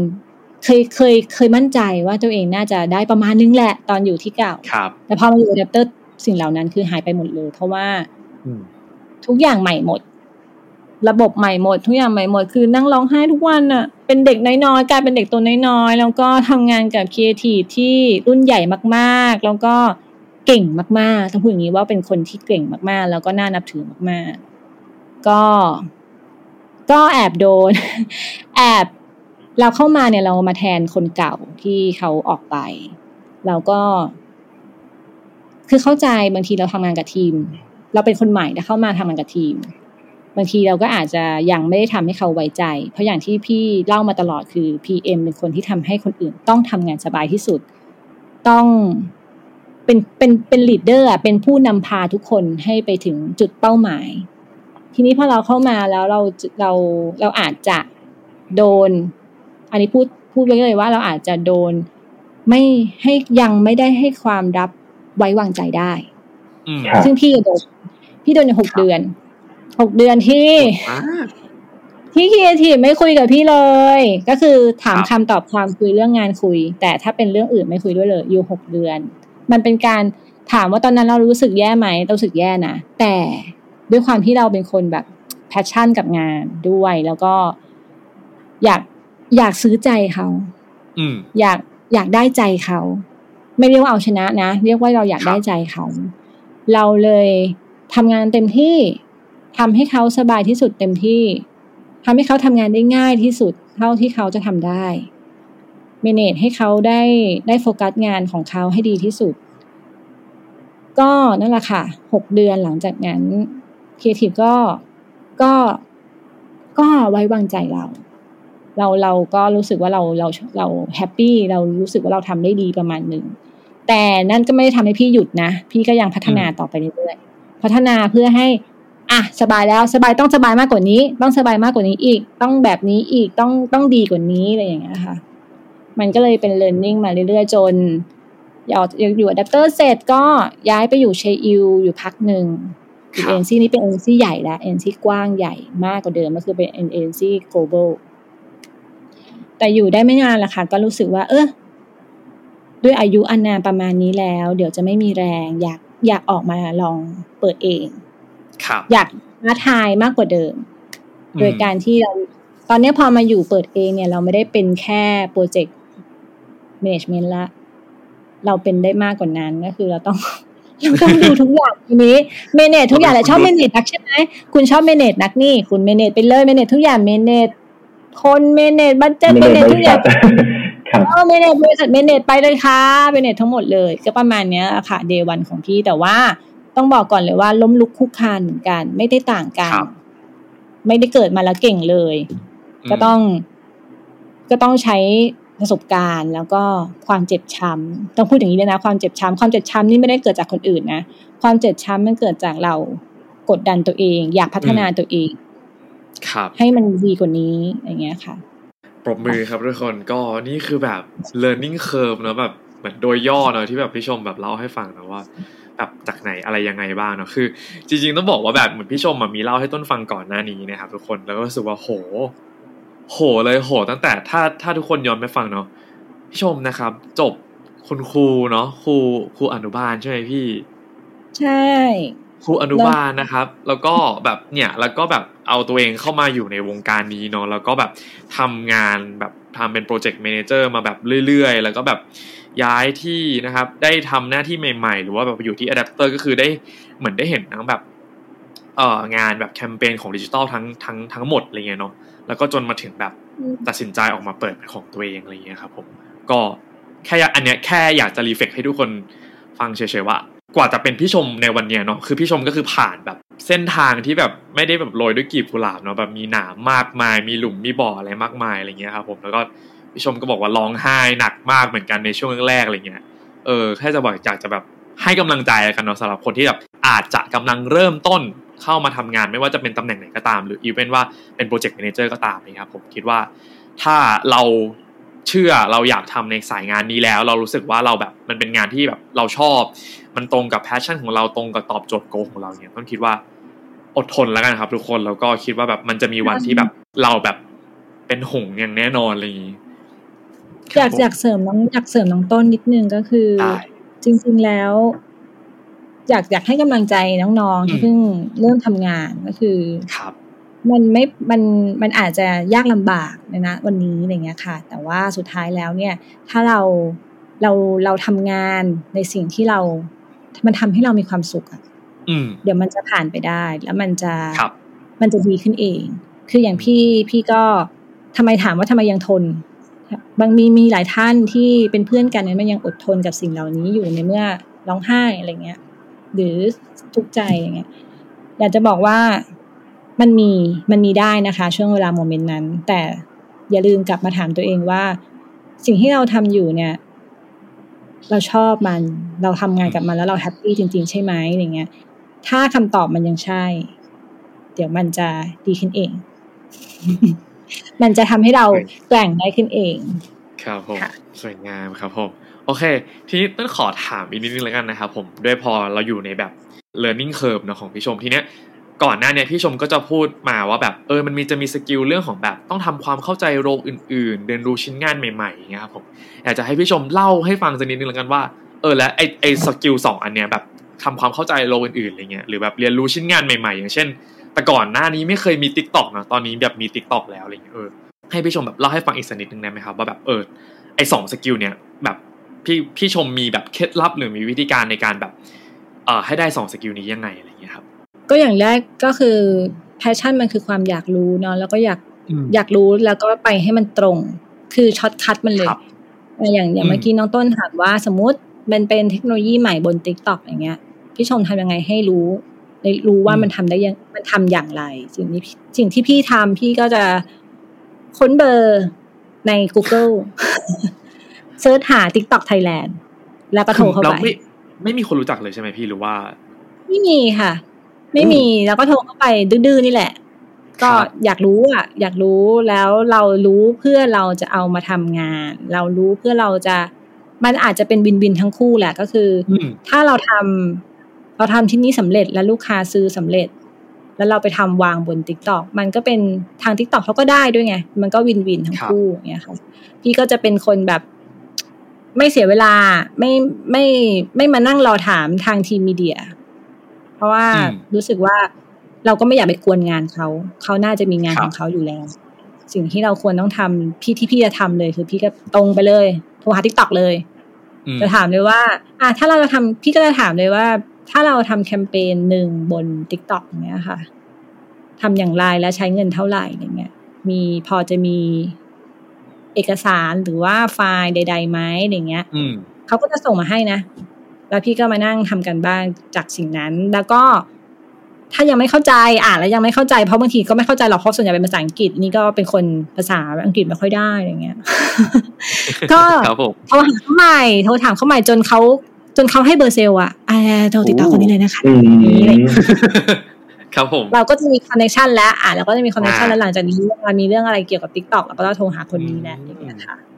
โทรจนแบบเขาให้เบอร์เซลมาเนี่ย ประมาณนี้ค่ะโอเคโอเคเลย มันก็จะเร็วและง่ายกับอ่ากับทีมด้วย เพราะว่างานออนไลน์มันก็จะเร่งรีบอยู่ตลอดเวลา เพราะด้วยความมันเป็นออนไลน์อะเนาะก็โทรตรงเลยดีกว่าเนี้ยค่ะครับผมมันก็เป็น skill ที่ที่ shortcut ที่อันเนี้ยมันขึ้นอยู่กับ ขึ้นอยู่กับชั่วโมงบินแหละม ตอนเด็กๆก็ไม่ได้คิดแบบนี้นะ ตอนสมัยครัยับงเป็น PM Junior หรือเป็น APM ตัวน้อยๆก็ไม่ได้คิดแบบนี้ก็ก็ก็ก็คิดว่าจะต้องไปถามถามมีเดียแหละ ครับ เออ แต่ว่าพอเราโตขึ้นเรารู้สึกเราเราเห็นไงเราเริ่มเห็นแล้วว่าอืมมีเดียเขามีงานค่อนข้างเยอะว่ะ ครับ แรกๆเราไม่รู้หรอกไอ้ไอ้ที่พี่เล่ามาทั้งหมดเนี่ยค่ะ กว่าพี่จะมารู้ว่าแต่ละทีมนะเขามีวิธีการทำงานอย่างไรอะ่ะ ก็ใช้เวลาเรียนรู้พวกเขาพอสมควร อืม มันก็เลยทำให้ช่วงแรก ๆ มันอาจจะต้องลองผิดลองถูก แต่พอครับเรารู้ รู้เห็นแจ้งละรู้เห็นแจ้งเห็นจริงแล้วว่า ทุกทีมมันมันยุ่งมากจริง ๆ นะ เราจะไปกวนเขาอืมมันก็ลำบากมันคือหน้าที่ครับเรานะที่เราต้องมีไฟเอาหาความหาคำตอบอืมดังนั้นเราก็ควรจะต้องหาวิธีใหม่ที่มันเร็วครับกว่าเดิม ก็จะได้ออกมาเป็นวิธีนี้ค่ะอ่าโอเค อันนี้ก็ เหมือนวันนี้เหมือนพี่ชมมาเผยเคล็ดลับของการเป็นโปรเจกต์ a ม a นเจอร์เลยเนาะก็อะอันนี้ก็เป็นเป็นเป็นเป็นวิธีหนึ่งเนาะที่แบบสมมติหลาย ๆ คนที่ฟังอยู่ก็อาจจะเอาไปปรับใช้ได้นะครับถ้าเขินๆยังไม่กล้าโทรต้นว่าจริง ๆ เดี๋ยวนี้มันก็มี document อยู่ในแบบเว็บไซต์หมดแล้วอะไรเงี้ยเนาะอาจจะ search แบบนั้นก็ได้เพราะต้นก็รู้สึกเหมือนกันว่า พออย่างที่พี่ชมบอกแหละพอเราเป็นโปรเจกต์ a ม a นเจอร์เนาะเหมือนเป็นคน lead ทีมอะสิ่งสำคัญเลยเราต้องรู้อะว่าสิ่งนั้นนะทำยังไงแบบรู้แบบจริง ๆ เลย เพราะว่าสุดท้ายแล้ว ถ้าเราไม่ได้ถ้าเราแบบรู้ไม่ครบหรือรู้ไม่จริงเนี่ยเวลาเราสมมติทีมทำไปปุ๊บแล้วมันมีบางอย่างที่อาจจะแบบมันมันทำไม่ถูกต้องตามแพลตฟอร์มเขามาสุดท้ายงาน มันก็อาจจะเสียเวลาหรือใช้ไม่ได้ไปเลยก็ได้ประมาณนั้นใช่ค่ะครับ ก็จะเป็นประมาณนั้นอืมซึ่งก็นั่นแหละเป็นสิ่งที่ PM ควรต้องมี แต่ยังไม่ต้องมีตั้งแต่แรกก็ได้ครับ เดี๋ยวน้องๆกลัวเดี๋ยวเด็กๆเดี๋ยวเด็กฟังแล้วรู้สึกกลัวว่าหุยฉันจะต้องรู้ขนาดนั้นเลยเหรอว้ายมันเยอะมันยากไปหรือเปล่า จริง ๆ ยังไม่ต้องยังไม่ต้องทราบสิ่งเหล่านี้ก่อนก็ได้ค่ะ อืม แค่มีสี่อย่างแรกที่พี่บอกก็ไอ้ที่เพียงพอส่วนแล้วที่เหลือ เดี๋ยวค่อยมาเรียนรู้กัน ครับเดี๋ยวค่อยมาเก็บชั่วโมงบินเอาเนาะใช่ เก็บชั่วโมงบินเอา ครับผม ครับโอ้คน เป็นถือว่าเป็นความข้อคิดที่ค่อนข้างดีมากๆเลย ทีนี้อยากจะถามเพิ่มเติมแล้วว่าอยากจะลองสรุปกับอาชีพเนี้ยครับ ในฐานะ PM อ่าพี่ชมมีสิ่งที่ชอบในอาชีพนี้นะครับอาจจะยกตัวอย่างมาสักสามข้อก็ได้ครับ สิ่งที่ชอบเหรอ มันไม่มีเป็นข้ออะ มันมันอืมขอขอเล่าเลยกันว่าได้สิ่งที่ได้ชอบครับที่สุดชอบที่สุดเลยเมื่อ เมื่องานมันเสร็จแล้วงานมันร้อนน่ะอืมเรารู้สึกแฮปปี้กับมันมาก เรารู้สึกครับว่า เออ เราทำชิ้นงานได้สำเร็จแล้วทั้งร่วมกันทั้งทีมทุกทีม เพราะทุกทีม โอเค เราเราเป็นคนกลางที่ต้องเมให้เขาสำคัญ ให้เมันเขาทำงานให้ง่ายที่สุดก็จริง แต่ทุกคนก็ช่วยเหลือกัน สิ่งที่ชอบเลยก็คืออะเป็นข้อๆก็ได้หนึ่งก็คือ รู้สึกว่าทุกคนน่ะ ถ้าเราเจอทีมที่ดี ทีมที่ทีมที่ช่วยเหลือกัน มันจะจับมือกันไปทำงานกันทุกทีมบางทีมันก็มีแหละบางคนที่อะสมมติมีสิบคน มีคนที่หนึ่งท้อล้มลง สิ่งที่ทำก็คือ ทุกคนช่วยกันดึงคนนั้นขึ้นมา แล้วก็ทำร่วมกันทั้งทีมฝ่าฟันอุปสรรคที่มีระหว่างทางไปจนถึงได้เป้าหมาย ซึ่งอันนั้นนะคือชอบที่สุดชอบชอบวิธีการทำงานที่ทุกคนช่วยกันอืมอันที่สองเลยคือ เมื่องานมันสำเร็จผลแล้วทุกคนแบบแฮปปี้กับมันน่ะ ดีใจกับสิ่งนั้นว่าอ่าผ่านแล้วเย้เย้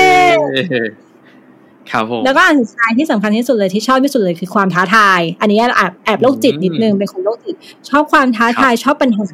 แต่เป็นคนแต่เป็นคนเกรี้ยวกราดนะ ดูขัดแย้งไหมเป็นจริงๆเป็นคนเกรี้ยวกราดตอนตอนทำหน้าที่เป็น PM เป็นคนเกรี้ยวกราดเป็นเป็น PM ไม่ใช่ way ไม่ใช่ way ประนีประนอมอะครับเป็น way ฟาด จะเป็นคนเป็นคน way ฟาดว่าแบบไม่ได้ต้องแบบนี้อะไรอย่างเงี้ย แล้วเรารู้สึกว่าเราชอบปัญหา เราเป็นคนชอบชอบชอบปัญหา ชอบแก้อะชอบชอบแบบชอบปัญหา เรารู้สึกเรารู้สึกสนุกกับมันตลอดเวลา ต่อให้มันเครียดก็เถอะ แต่เราสนุกกับมันตลอดเวลาทุกครั้งที่เราแก้ปัญหาได้ อืมเราหยอดความเหมือนเราหยอดหยอดความความสุขเล็กๆน้อยๆในการที่เราทำแก้ปัญหาเหล่านั้นได้ ลงในกระปุกของเราทุกวัน จนกระปุกมันเต็มอะแล้วมันก็จะรู้สึกแฮปปี้จังที่ช่วยแก้ปัญหาให้ทุกคนได้อย่างเงี้ยค่ะนี่คือนี่คือความความสุขของพี่แล้วกันมันอาจจะไม่ใช่ความสุขของคนอื่น แต่นี่คือความสุขของพี่ที่พี่ ที่พี่รู้สึกว่าพี่ชอบทำตำแหน่งนี้ เพราะแบบนี้ ครับผม โอเค อะ อันนี้ก็ครับเป็นสิ่งที่ชอบเนาะของพี่ชมในในในงานโปรเจกต์ a ม a เจอร์ แล้วพี่ชมคิดว่าสำหรับงานเนี่ยครับ อะไรคือสิ่งที่ท้าทายที่สุดครับ ปัญหาค่ะ ปัญหามีมาหลายรูปแบบที่ที่คิดว่า คือทุกครั้งเวลาเป็นพีเอ็มเราเจอปัญหาครั้งที่หนึ่งครับ พอครั้งต่อไปเราจะอุดรูแล้วคิดว่าปัญหาเนี่ยต้องไม่มีแต่บังเอิญว่าอุดรูนี้เสร็จมันไปลวกจุดอื่นอีกที่เราอืมที่เรายังมองไม่เห็นเพราะมันเป็นปัญหาใหม่ ทุกครัทุกบวัน ทุกทุกครั้ง จะมีปัญหาใหม่ผุดขึ้นมา ทุกวันเป็นสิบสิบปัญหา ก็เลยรู้สึกว่า อืมเนี่ยแหละคือท้าทายที่สุด เพราะปัญหาเหล่าเนี้ยทีมจะต้องไม่รู้อะ เข้าใจไหมอืมมันจะเป็นแค่ครับพีเอ็มกับเอที่รู้กันอยู่สองคน ครับ แล้วพีเอ็มต้องไปหาวิธีการสื่อสารหรือยังไงก็ได้ หรือ วิธีการลงมือทำยังไงก็ได้ เพื่อให้แก้ปัญหาเหล่านั้นอะไรเงี้ยค่ะ มันเลยเนี่ยคือท้าทายของพี่ที่สุดละเพราะว่า PM อืมจำกัดความคำว่า PM แบบสั้น ๆ ใน way พี่ก็คือ PM คือนักแก้ปัญหา ครับไม่ว่าจะปัญหาอะไร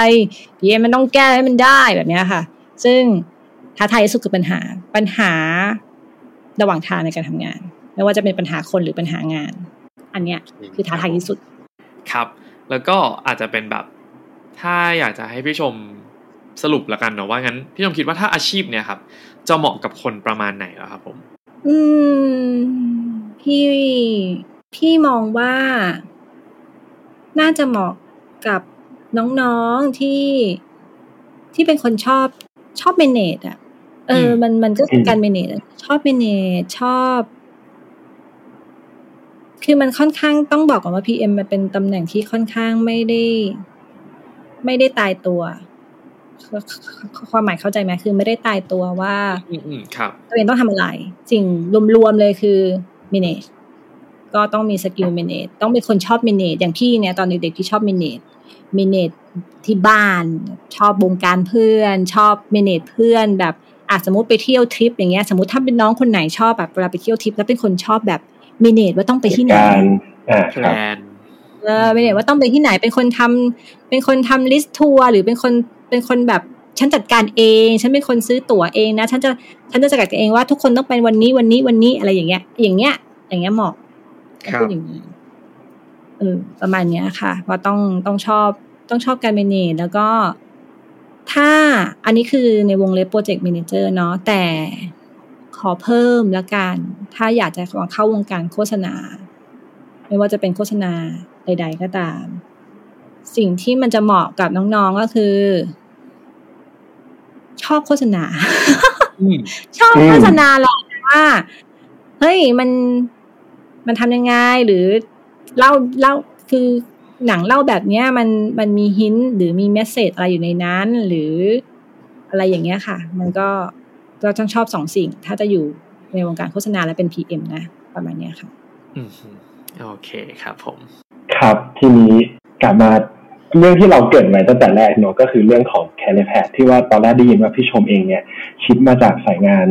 เอ่อที่เป็นครูครับแล้วก็มาเริ่มมาทำ intern อะไรนะครับ ทีนี้อยากแบ่งเป็นสอง part ก่อนละกัน part แรกที่เป็นแบบเอ่อตัวของพี่ชมเองครับ ที่ที่พี่ชมชิปกลับมาตรงเนี้ยพี่ชมแบบมายัง ยังไงได้บ้างอะตอนที่อินเทอร์ทำประมาณไหนบ้าง แล้วก็อีกอันหนึงคือโดยปกติแล้วอะครับแคริแพดของ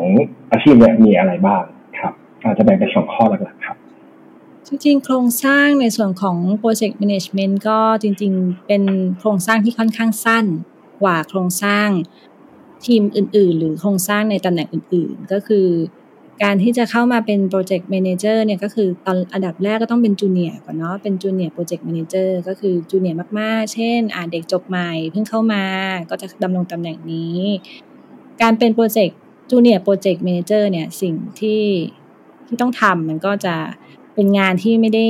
ไม่ได้เป็นแคมเปญที่ยากยุ่งยากหรือเทคนิคเยอะๆ ก็จะเป็นแคมเปญลองงานง่าย ๆ ก่อน เช่นงาน social platform อะไรเงี้ยค่ะ แต่ ก็จะมีพี่เลี้ยงคอยดูแลก็คือมี senior ดูแลอีกทีนึงเนาะครับส่วนตำแหน่งถัดไปก็เมื่อเมื่อเริ่มเริ่มพัฒนาละ เริ่มได้ทำงานที่ยากขึ้นเรื่อยๆ สิ่งถัดไปก็คือก็จะเป็น project manager ธรรมดาคำว่า junior ก็จะตัดออกไป ครับอืมแล้วก็จะได้รับงานที่ยากขึ้น แล้วก็พอเริ่มเริ่มได้ยากขึ้นมากเรื่อยๆ ก็จะกลายเป็น senior senior project manager แล้วก็ตำแหน่งสุดท้ายก็คือ project director project director อย่างพี่ก็จะยากขึ้นนิดนึงก็คือเราต้องดูแลน้องๆที่ว่ามาสามตำแหน่งตะกี้อืมสองสามตำแหน่งตะเกียครับดูแลน้องๆทุกคนแล้วก็ สิ่งอะมนงานของเราก็คือ manage คนอยู่แล้วแหละสิ่งที่ manage คนในทีมทีมทีม on campaign นะ แล้วก็ต้อง manage ทีม ของเราเอง พวกน้องๆ senior project ต่างๆอะไรเงี้ยค่ะ ที่ต้องดูแลเขาแล้วก็ป้อนงานให้เขาสอนงานเขาแล้วก็กลูมเขาแบบเนี้ยค่ะ ขัดเกลาเขาให้เขา ให้เขาเข้าใจงานมากขึ้นเนี่ยจะมีอยู่แค่นี้เลย career path ของ project แต่ถ้าถามว่าถ้าหนูอยากย้ายสายงาน แต่เป็น project การเป็น management เหมือนกัน จะไปทำที่ไหนได้บ้างจะทำอะไรต่อได้บ้าง จริง ๆ การเป็น management นะคะมันก็มันเป็นได้ทุกที่เลย ต้องพูดอย่างนี้ทุกที่ที่เขามี management เช่น product management หรือที่อื่นที่เป็น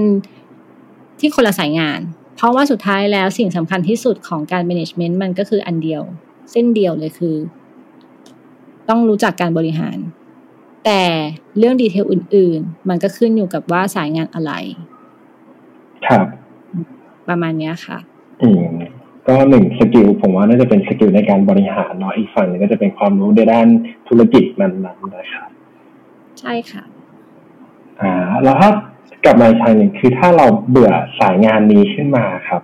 เอ่อเราสามารถย้ายไปทำงานกับสายอื่นได้ไหมครับ อ่าอันนี้พี่เท่าที่พี่ดูเองนะ พี่ก็ยังไม่เคยย้ายแต่เท่าที่พี่ดูเองครับครับถ้าที่พี่ดูเองงานที่มันจะใกล้เคียงกันอ่า job description หรือว่า process การทำงานที่จะใกล้เคียงกัน เนี่ย ก็มีเป็น AE อือืมมครับ เพราะว่าจริงๆแล้วว่า AE กับ PM อะทำงานคู่ขนานกันอยู่แล้ว ครับเพียงครับเป็นสายเมนเหมือนกันเพียงแต่ว่าคนละคนละขา เราทำงานเป็นเส้นคู่ขนานมาเลยแต่ว่าคนละขา ถ้าจะเอา skill ทางด้าน PM เปลี่ยนสายงานก็น่าจะต้องไปเป็น AE แต่ถ้าอืมโอ้ไม่เอาเลย ไม่เอาเลยไม่ไม่เอาอะไรแล้วก็ก็ก็ทำได้หมดจะทำอะไรก็ทำได้หมด แต่ว่าอาจต้องไปเริ่มใหม่กับตรงนั้น แต่ถ้าจะเอาความรู้ skill ตรงนี้ไปใช้อีกที่หนึ่งก็น่าจะเป็น AE ค่ะอืมอืมอืครับมครับแต่ต้องนอกเหนือจากที่ที่แจ้งมาจริงๆเรา ผมว่า skill ด้านจะกลายเป็นการแก้ปัญหา หรือว่าเป็น communication skill จริงๆเราผมว่าก็สามารถนำไปใช้กับหลายๆธุรกิจหลายๆหรือหลายๆตำแหน่งได้หมดเลยเนาะอืมใช่ใช่จริงๆจริงๆมันค่อนข้างจะเป็นตำแหน่งครอบจักรวาลนะ เพราะว่าอืมมันเป็นอืม skill ที่ทุกทุกทุกตำแหน่งหรือว่าทุกทุกแผนกหรือว่าทุก industry อะมันจะเป็นต้องมีสิ่งนี้อยู่แล้ว ครับครับอืมจริงอันนี้เห็นด้วยมากๆ คือถ้าผ่านมาได้แล้วอะก็คิดว่าถ้าไปเจอว่าเออ passion ชอบอะไรเนาะอยากทำอะไรอะไรเงี้ยก็สามารถคิดว่าสามารถไปต่อได้จริง ๆ ครับผม อืม ทีนี้ในสายตาของทางเอ่อพี่ชมเองก็แล้วกันครับ ที่ขึ้นมาเป็นตอนนี้ดำรงตำแหน่งนี้ที่เป็นตัว director เอง ครับ มองว่าถ้าถ้าน้องๆอยากจะโตในสายงานเนี้ยครับ ต้องต้องมีการพัฒนาด้านไหนบ้างหรือต้องมี skill ที่ที่จำเป็นในการโตขึ้นยังไงบ้างครับ อืมมันไม่มีเฉพาะเจาะจงเนาะมันขึ้นอยู่อืมกับ ถ้าเรามี skill ทางด้าน manage ดีอยู่แล้วอะไรอย่างเงี้ยค่ะ ก็ครับก็พัฒนาในด้านที่ตัวเองถนัดไปเรื่อยๆ เพราะว่าต้องต้องต้องอธิบายให้ฟังแบบนี้ว่า PM เองเนี่ยก็จะมีหลายสายเนาะเช่นอย่างพี่คือ PM เนี่ยจะมีทั้งด้านแคมเปญและด้าน technical อืมครับแต่จริงๆส่วนใหญ่ก็จะได้ทั้งสองอย่างแหละเพียงแต่ว่าถนัดแบบไหนมากกว่ากัน อย่างพี่เนี่ยพี่รู้พี่ชอบพี่ต้องพูดอย่างนี้ว่าพี่ชอบ และพี่ถนัดทางด้านนี้มากกว่าคือทางด้านแคมเปญพวกทำครับวิดีโอชิ้นงาน social platform อย่างเงี้ยค่ะ แต่ว่ามันก็จะมีอีกทางหนึ่งที่เป็นทางแยกก็คือเป็นพวกเทคนิคอลทำเว็บโมบายแอปหรืออะไรต่างๆ ที่เกี่ยวกับเทคโนโลยีจ๋าๆ แบบนั้นนะคะ ซึ่งถ้าเรารู้สึกว่าเราชอบทางใดทางหนึ่ง ก็ ก็แค่เขาเรียกว่าไงอะก็อาจจะต้องเรียนรู้กับสิ่งนั้น เพื่อให้ตัวเองถนัดด้านใดด้านหนึ่งก็ได้ หรือว่าจะถนัดทั้งสองด้านก็ได้ เพื่อที่เพื่อที่เวลาเวลาที่เราทำงานแล้วมันมันทำงานได้ดีอะจนกระทั่งเข้าตา เข้าตาผู้ใหญ่ มันรู้สึกว่า เออ เด็กคนนี้แบบดีนะทำงานเก่งนะ ช่วยเหลือทีมได้นะ เป็นประโยชน์ให้กับบริษัทนะ ก็จะได้ได้เลื่อนตำแหน่งไปเรื่อยๆ แบบนั้นนะคะอืมก็ วันนี้ก็คิดว่าน่าจะทำให้หลาย ๆ คนนะครับ คนที่สนใจเนาะหรือว่าอาจจะเป็นเพื่อนร่วมงานข้างแผนกเนาะของแบบ project manager เนี่ยเข้าใจอาชีพนี้มากขึ้นเนาะแล้วก็สำหรับคนที่แบบอยากจะเข้ามาเป็นหรือแบบคนที่แบบกำลังเป็นเพิ่งเป็น junior อยู่เนาะหรือกำลังเริ่มทำงานในสายนี้ครับผมก็น่าจะมีเคล็ดลับ แล้วก็มีแบบ skill หลาย ๆ skill เลยที่เราสามารถไปแบบเออเฮ้ยถ้าอันนี้เรายังขาดอยู่เราไปเติมอันนี้ดีไหมหรือว่าคนที่ยังท้ออยู่เนาะก็หรือรู้สึกท้ออยู่ตอนนี้ก็รู้สึกก็ ฟัง EP นี้นะครับ ก็หวังว่าจะมีกำลังใจมากขึ้นนั่นเองนะครับผมครับผมโอเค เข้า part สุดท้ายแล้วละกันนะครับผม part นี้ก็คือเป็น part ของแบบอะคำแนะนำแหละ ทีนี้อาจจะอยากถามก่อนว่าไม่แน่ใจว่าพี่ชมพอจะทราบไหมครับ ว่าถ้าถ้าตอนเนี้ยถ้าอยากทำ project manager มันมีคณะไหนที่แบบเรียนเราก็สามารถจบมาทำ project manager ได้หรือเปล่าอะไรเงี้ยครับผมพี่ก็จบมานานแล้วเนาะตอนนี้แล้วเอาจจบคริรูงๆถ้าด้วยจบครูด้วยเราก็ไม่ไม่แน่ใจเลย เพราะว่าเราครัก็บอายุเยอะแล้วแก่แล้วพูดง่าย ๆ แล้วก็ไม่รู้ว่าสมัยนี้ทุกวันนี้ที่มหาลัยแต่ละที่อะค่ะเขามีเปิดอืมคณะอะไรใหม่ ๆ บ้างหรือเปล่า แต่ครัคิดว่า คิดว่าถ้าจะตรงสายจริง ๆ ไม่ ก็ต้องน่าจะเป็นนิเทศแหละมั้งเนาะก็เป็นนิเทศครับการโฆษณาไปเลยหรือแบบโฆษณาไว้ก่อนก็คือ มี skill ความรู้ทางด้านโฆษณามาแล้วเลยบ้างอย่างเงี้ยค่ะครับส่วน skill manage เนี่ยถ้ามีโดยส่วนตัวอยู่แล้วที่ติดตัวมาอย่างเงี้ยค่ะ ก็ก็มาเป็นก็สามารถลองลองมาสมัครเป็น PM ได้เลย อืมอืมครับผมก็ถ้าถ้าเสริมนิดนึงนะก็อย่างอย่างที่พี่ชมบอกเลยต้องรู้สึกว่า อะถ้าถ้าจริงๆ ถ้าเท่าที่เห็นอยู่เนะแต่ตอนเนี้ยก็ไม่ได้มีแบบสาขาไหนที่เป็นแบบสาขาแบบเรียนจบมาเป็น project manager แบบตรงๆ ขนาดนั้นนะเนาะแต่ว่าเท่าที่เห็นก็จะมีแบบอาจจะเป็นวิชาเลือกเป็นวิชาเสริมในในแต่ละคณะอะไรเงี้ยนะครับผมที่อาจจะมีให้เรียน project management บ้างเนาะประมาณนี้แต่ว่าอย่างที่พี่ชมบอกเลย ถ้าใครที่อยากมาทำในสายโฆษณาครับผม ก็ถ้าสนใจโฆษณาอยู่แล้ว แล้วก็อาจจะแบบอย่างที่อย่างที่พี่ชม อ่า journey ของพี่ชมอะทางพี่ชมไปเป็น AE ไปเป็น project manager ไปเป็นโปรดิวเซอร์มาแล้วเนี่ยถ้าสนใจในสายอาชีพประมาณเนี้ยถ้าเรียนแบบในเรื่องของ communication เรื่องเรียนของเรื่องการสื่อสารหรือโฆษณา ก็น่าจะช่วยทำให้เราสามารถตอนที่แบบอาจจะเริ่มทำงานหรือสมัครหรือ intern เนี้ยได้ลองในสายนี้ได้ได้ง่ายขึ้นเนาะแล้วก็แบบอาจจะแบบเข้าใกล้ในแบบการทำงานในสายที่เป็นไม่ว่าจะเป็น project manager หรือในสายอื่นๆในสายโฆษณาเองเนี่ยได้ง่ายขึ้นด้วยนะครับผม ก็ประมาณนี้เลย แล้วก็จริง ๆ ก็อาจจะแบบให้เขาเรียกว่าอะไรดีนะ ไม่ได้จำเป็นเนาะสมมตินะตอนนี้น้องๆอาจจะเรียนอยู่ปีสี่แล้วคุณพี่แต่เนี่ย ฟังแล้วรู้สึกแบบอยากมาทำมากเลย ต้นรู้สึกว่าถ้ามองย้อนกลับไปอะครับ จริง ๆ การ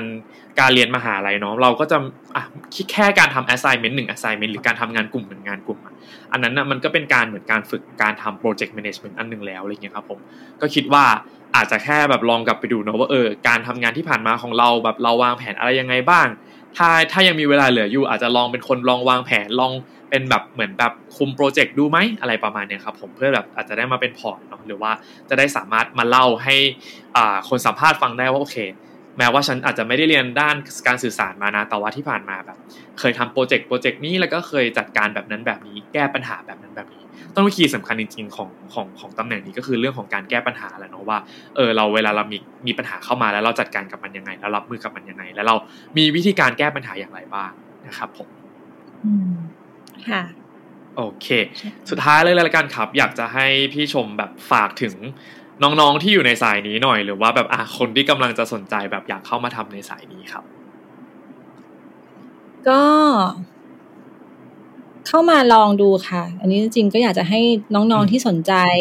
ลองดูลองก่อนได้เลย ลองแล้วจะได้รู้ว่าครัเอบอมันมันใช่อย่างที่เรา มันตอบโจทย์เราหรือเปล่าอะไรเงี้ยค่ะ แต่ว่าสิ่งสำคัญเลยก็คือ ก็คืออย่า อย่าเพิ่งท้อ อันนี้ต้องพูดกันกันการตรงว่าบางทีเราเข้ามาเนี่ยทุกอย่างมันจะค่อนข้าง ค่อนข้างเป็นเรื่องใหม่สำหรับเรา พอมันเป็นเรื่องใหม่สำหรับเราในทุก ๆ อย่างเนี้ยค่ะ มันก็จะเป็นเรื่องของสภาพจิตใจที่แบบไหนจะต้องทำงานงานที่ตัวเองได้รับมอบหมาย แล้วก็ต้องเรียนรู้ไปด้วยในระหว่างในเวลาเดียวกัน มันอาจจะหนักสำหรับเด็กๆน้องๆที่เพิ่งเพิ่งจบอะไรเงี้ย ซึ่งพี่อยากบอกว่าพี่เข้าใจ พี่เข้าใจมาก ครับผม เข้าใจมากเลย พี่ก็เป็น แต่ถ้าหนูรู้สึกว่า เออมันหนักมันเหนื่อยนะ แต่มันแฮปปี้นะ ลองดูค่ะ ลองดูก่อน ถ้าลองแล้วมันไม่ใช่ เดี๋ยว เดี๋ยวมันก็จะมีทางออกเองมันมีประตูอันใหม่ให้เราลองเลือกเอง แต่ว่าอยากให้ลองก่อนประมาณนี้ เพราะว่าจริงๆ project manager ในในทุกวันนี้ค่ะ ค่อนข้างน้อยต้องพูดอย่างนี้ว่าเราเราเรามีประชากรเป็น project manager ค่อนข้างค่อนข้างน้อย เพราะว่าเหมือน เหมือนอาจจะเป็นเพราะว่าอ่ามันน่าจะอาจจะเป็นเพราะว่ามันมันไม่ได้มีสาขาที่เรียนจบมาโดยตรงแหละ น้องๆก็อาจจะกลัวว่า เออมาแล้วมันจะจะทำยังไง คือเข้าใจเข้าใจมนุษย์โลกแหละว่า พอเรายังไม่รู้ว่ามันคือทำอะไร มันก็จะเกิดความกังวล ว่าจะทำได้ดีไหมอย่างเงี้ย ไม่ต้องกลัวเลย ถ้าชอบทำแค่นั้นเลยสั้นๆถ้าชอบรู้สึกชอบเมเนจชอบแก้ปัญหาทำเลย ครับผมเนาะหรือถ้าเนี่ยฟังอันนี้เสร็จแล้วรู้สึกสนใจเนาะอยากลองมา ลองจะได้รู้นะครับผมว่าแบบเออ มันแบบใช่กับเราหรือเปล่านะครับค่ะโอเค สุดท้ายในท้ายที่สุดแล้วครับ พี่ชมครับสามารถแบบฝากร้านนะครับ หรือว่าฝากบริษัทของพี่ชมได้เลยครับอะโฆษณา บริษัทตัวเองสักนิดนึงแล้วกันครับ เผื่อแบบมีใครมาฟัง แล้วก็แบบ เอ้ย อยากจะติดต่อ อยากจะแบบอะคุยเรื่องงานครับ น้องก็ฝากร้านก็คือว่าก็บริษัทพี่ชื่อบริษัททีมทีนะคะ ก็เป็นเป็นบริษัทที่คล้ายๆเอเจนซี่แหละ แต่ไม่ได้เรียกไม่ได้มี position ตัวเองเป็นเอเจนซี่เป็น position ใหม่ที่ผุดขึ้นมาในหัวตัวเองแล้วกันว่าเราเป็น solution เป็น production solution ก็คือ ก็ทำได้ทุกอย่างเหมือนที่เอเจนซี่ทำนั่นแหละ เพียงแต่ว่าเราเราเป็น solution ละกันที่ที่มาช่วยลูกค้าดีกว่าช่วยมาช่วยลูกค้าในในเศรษฐกิจที่มันค่อนข้างจะย่ำแย่ในทุกวันนี้หลังจากโควิดนะคะประมาณนี้ก็ติดต่อได้ค่ะ หลังไม่มากับน้องต้นได้เลยค่ะ ได้เลยครับผมก็ถ้าใครเนาะแบบฟัง EP นี้อาจจะเป็นลูกค้านะครับคุณพ่อคุณแม่เขามาฟังแล้วแบบ ต้องการได้โซลูชันนะครับผมนะในเรื่องของแบบการสื่อสารนะครับ ก็ติดต่อทักหลังใหม่มาได้ครับ เดี๋ยวต้นส่งต่อให้พี่ชมทันทีเลยนะครับ